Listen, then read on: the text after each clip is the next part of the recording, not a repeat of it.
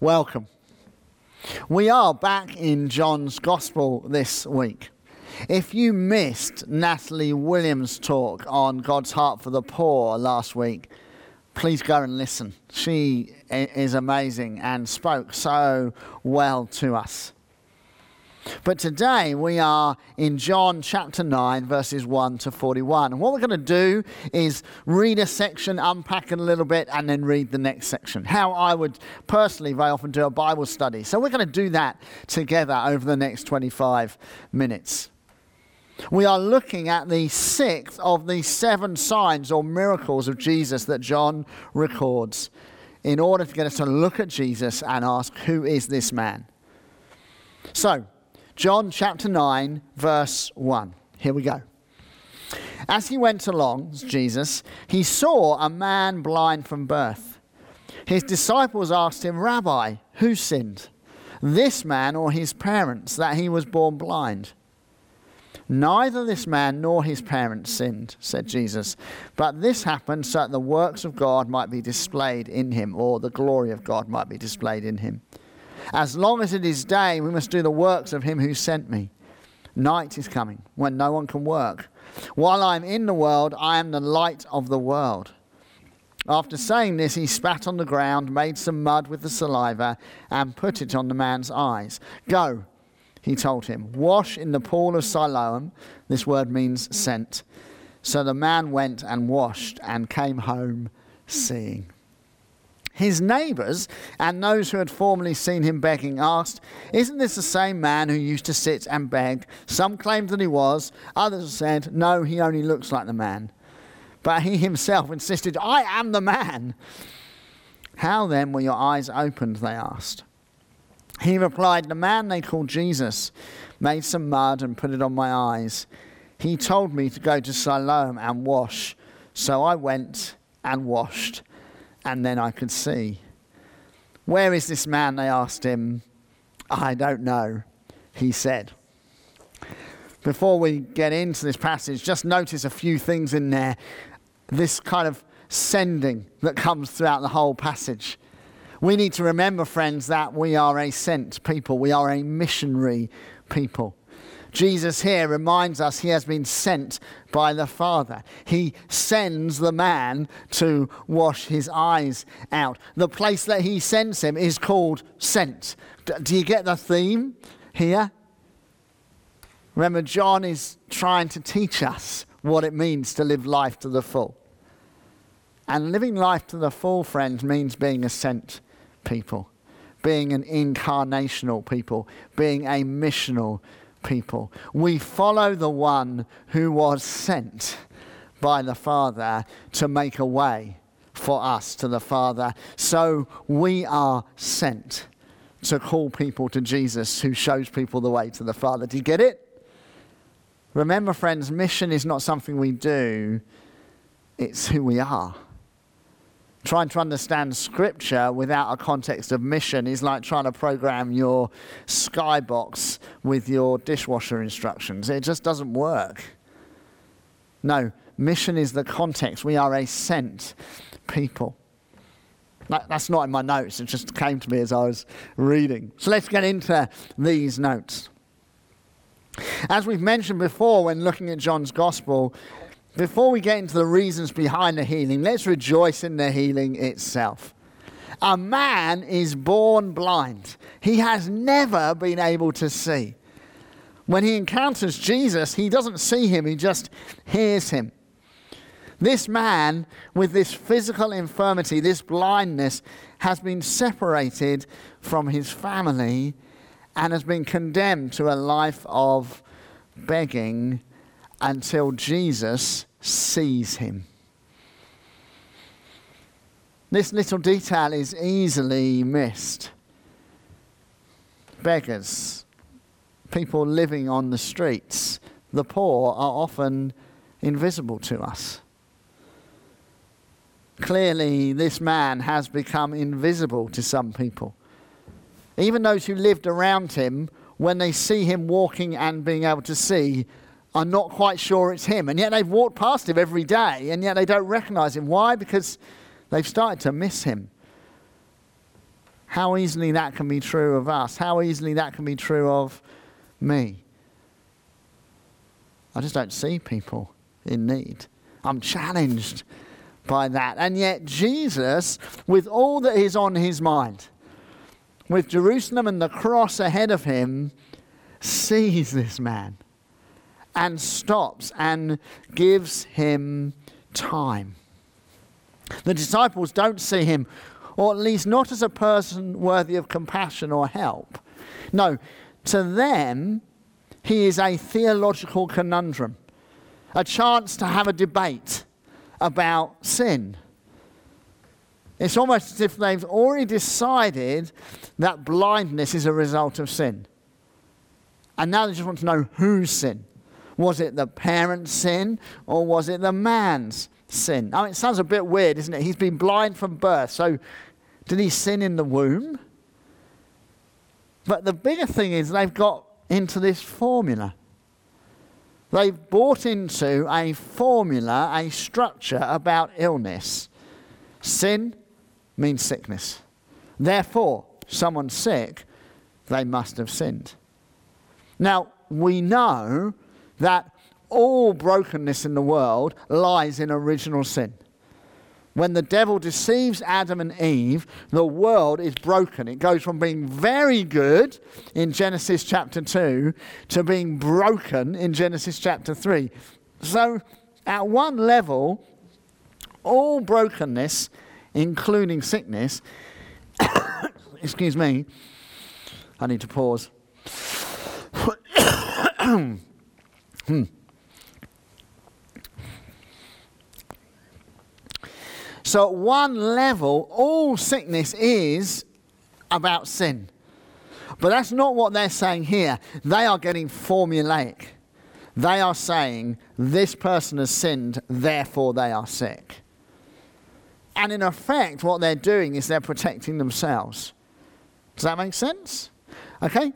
This person is blind. Ah, they're blind because they've sinned. Sin leads to sickness. Oh, I am not blind, therefore I haven't committed that sin, therefore I'm a bit better than they are. And that makes me feel a bit more secure. This is the trouble with formulas, they are horrible. As ever, Jesus has not got time for uncompassionate religious formula. This is not the time for theological debate. This is a moment for the glory and power of God to be revealed. We must be very careful here that we do not create formulas where Jesus is trying to break them. Jesus is not saying this man was blinded by God so that God could then heal him. That is not what Jesus is saying. Jesus is saying, no, in this moment, the glory of God, the peace of God, the power of God is going to break into this man's life. This sickness is not caused by God, but it is an, it is an opportunity for God to break in we do not have time to go into a whole theology of healing, nor is that the intention of John in recording this passage. However, we can be reminded that whenever we come up against a formula about healing, it will always be wrong. Whenever we hear someone say, that person is not got well because, or that person is sick because, whenever you hear that, friends, you know it's not from God. In, in the mystery of God, we pray for healing and see people healed. We pray for people and sometimes they're not healed. Anybody who wraps that up for you in a little formulaic bow is not right. Scripture is more nuanced than that. God is more mysterious and, than that. Jesus sees this man and has compassion. Jesus speaks to this man. This man does not see Jesus, but he is obedient to Jesus. He believes Jesus. Possibly there's a little hint here of what John will say later in his gospel Blessed are those who believe and have not seen when he talks to Thomas. Possibly. I like to think it is there, but it's a bit nuanced. But what we do know is that this man is totally obedient. We can assume that the pool was close enough for the man to get there safely, but far enough away that by the time he'd come back, Jesus had gone. Let's not miss the wonderful, simple obedience of the man and then his testimony to his friends. This is a great example of powerful witnessing that all of us can do. Remember, mission is our context. We are a sent people. What does this man do? He listens to Jesus. He is obedient to what Jesus tells him to do, and then he answers his friend's questions simply without pretending that he knows more than he does. That is great witnessing. You meet Jesus, you listen to Jesus, you testify to Jesus. If someone asks you a question you don't know the answer to, you say, I don't know. And you wait for another question. What a wonderful guy. Let's move on. These friends brought him to the Pharisees, brought to the Pharisees the man who had been blind. Now the day that he'd been healed was the Sabbath. Therefore, the Pharisees also asked him how he received his sight. He put mud on my eyes, the man replied. I washed, and now I can see.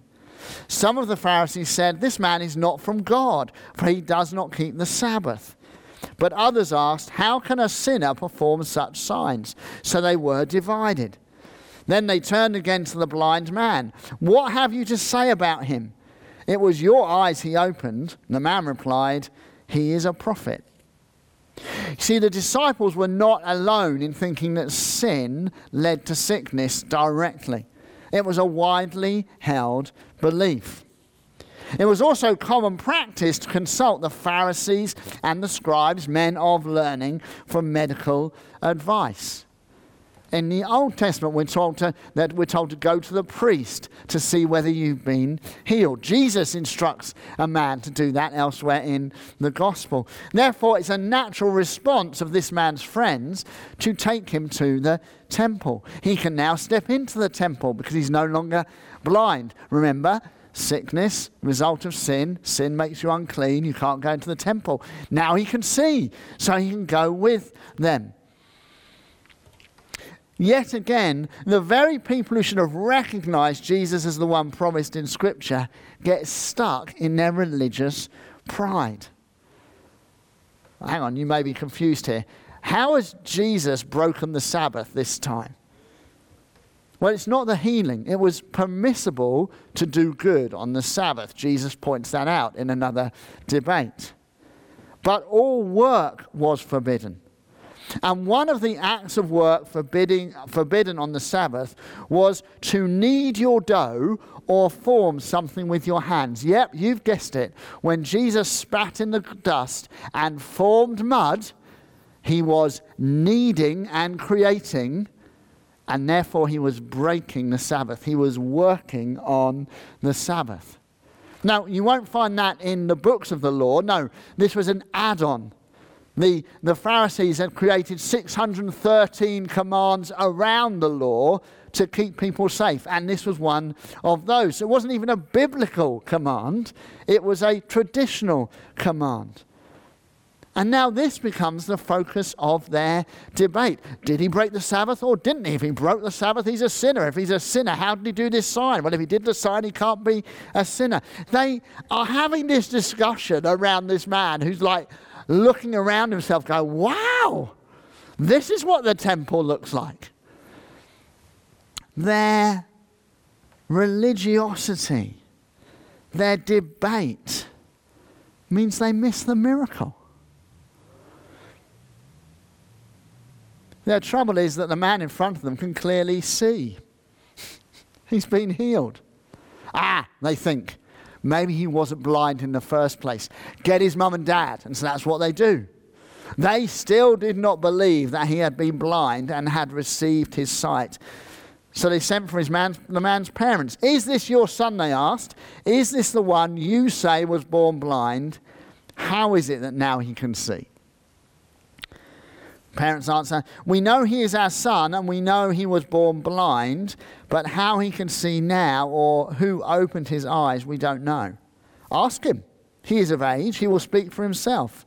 His parents said this because they were afraid of the Jewish leaders, who already had decided that anyone who acknowledged that Jesus was the Messiah would be put out, put out of the synagogue. That's why his parents said, He is of age, ask him. The, some of the Pharisees and the scribes missed the miracle because of religious pride. His parents missed the miracle and therefore missed Jesus because of fear. They were afraid. They can testify he's their son. They're happy to go oh, on. He was blind and clearly he can now see, but they won't give glory to God. They miss out on Jesus because they're afraid what other people will say and what other people will do. What about you? What about me? Now, it's easy to judge them. But they're not just talking about missing church. To be put out of the synagogue wasn't just, oh, you can't go to church. No, it was to be alienated from your community. The synagogue represented your gathering, represented the focus of your community, your friends, your family, your neighbors, your good name, your reputation. Ah, that's a bit of a bigger deal, isn't it? If it's just about missing church, well, we miss church sometimes. But if it's about being on the outside, on the edge, what do we do then? Do we get fearful? Making a stand about that, would that put us on the outside? It's a challenge, isn't it? It's a challenge. So they call the man again. A second time it says, they summoned the man who had been blind. Give glory to God by telling the truth, they say. I mean, that is, that's sneaky, isn't it? they're not kind of telling him he's a liar, but they're kind of going, but God's listening. Give glory to God by telling the truth. We know this man is a sinner. It seems like they've won the debate. We know Jesus is a sinner because we've decided he broke the Sabbath by making some mud. And sinners can't do this. So come on, he can't have done what you say he's done. God bless the man who honors Jesus. He replied, Whether he is a sinner or not, I don't know. I'm not going to get involved in this debate that's clearly above my pay grade, he says. What, what wisdom. I wish that we all did that sometimes. Okay? But he says this One thing I do know this morning I was blind, and now I can see. Then they asked him, What did he do to you? How did he open your eyes? They still can't grasp it. He answers, a little bit exasperated, I have told you already, and you did not listen. Why do you want to hear it again? Do you want to become his disciples too? Then they hurled insults at him and said, You are his, this fellow's disciple. We are disciples of Moses. See what they're doing? They're stepping back into, No, we have some religious security here. We know that God spoke to Moses, but as for this fellow, we don't even know where he comes from. Well, they do, actually. The man answered, Now that is remarkable. You don't know where he comes from, yet he opened my eyes. We know that God does not listen to sinners, He listens to the godly person who does His will. Nobody has ever heard of opening the eyes of a man born blind. If this man were not from God, he could do nothing. It's almost as if this man has begun to understand as he's been listening to the debate. To this they replied, You were steeped in sin at birth. See, they're going back to their formula. How dare you lecture us? And they threw him out. See, again, the Pharisees, at least most of them, the vocal majority here, are trapped in their religious binds. They can't get their head, they can't step out of their structures to see Jesus, even though this miracle has been performed. They resort to their judgmental formula. And what his parents were fearful of now happens to the man himself. It says they threw him out. The Greek construction here relates back to when the parents said they were fearful of being put outside the synagogue. These Pharisees and scribes have declared this man a sinner outside of the people. He was outside the people in the morning because he was blind. Now he's outside because he can see. And so we get to the final part of our passage with Jesus. Jesus heard they had thrown him out, and when he found him, he said, Do you believe in the Son of Man? Who is he, sir? The man asked. Tell me so that I may believe in him. Jesus said, You have now seen him. In fact, he's the one speaking with you.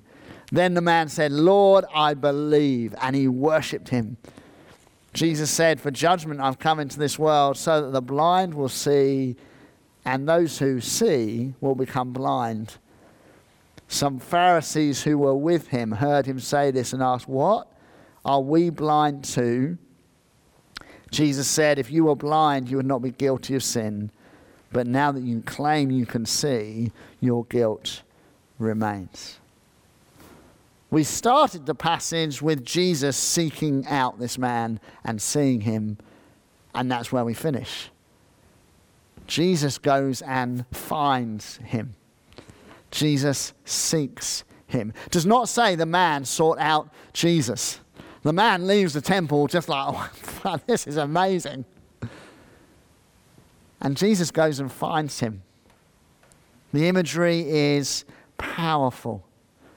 Jesus came to seek and save the lost. On hearing that this man has been put out of his community, Jesus goes and finds him and welcomes him into the new community. This man who started the morning separate, was in for a moment, and then cast out, is received by Jesus, is welcomed by Jesus. Jesus asked him the question Do you believe in the Son of Man? The Son of Man is another title for the Messiah. Yet again, Jesus makes space for simple faith. Do you believe? Yes, I believe, says the man. Welcome, says Jesus. That's the only formula Jesus ever uses. Do you believe? Welcome. That's a great formula, isn't it? Jesus, who will later state he's not come to judge the world, says, If anyone hears my words but does not keep them, he says in John 12, I do not judge that person. Here he says, For judgment I've come into this world. Jesus is not saying I've come to judge. Jesus more says, You've got to make a judgment about me. That's what the Pharisees and the scribes had to do, wasn't it? They were presented with this miracle. They were presented with this man. He was blind and now he can see. They had to make a judgment. They made the wrong judgment about Jesus and they judged the man. Jesus saves the man, heals the man, that he can make the right judgment about Jesus. The Pharisees were spiritually blinded by the fact they thought they understood, and they could not move from that.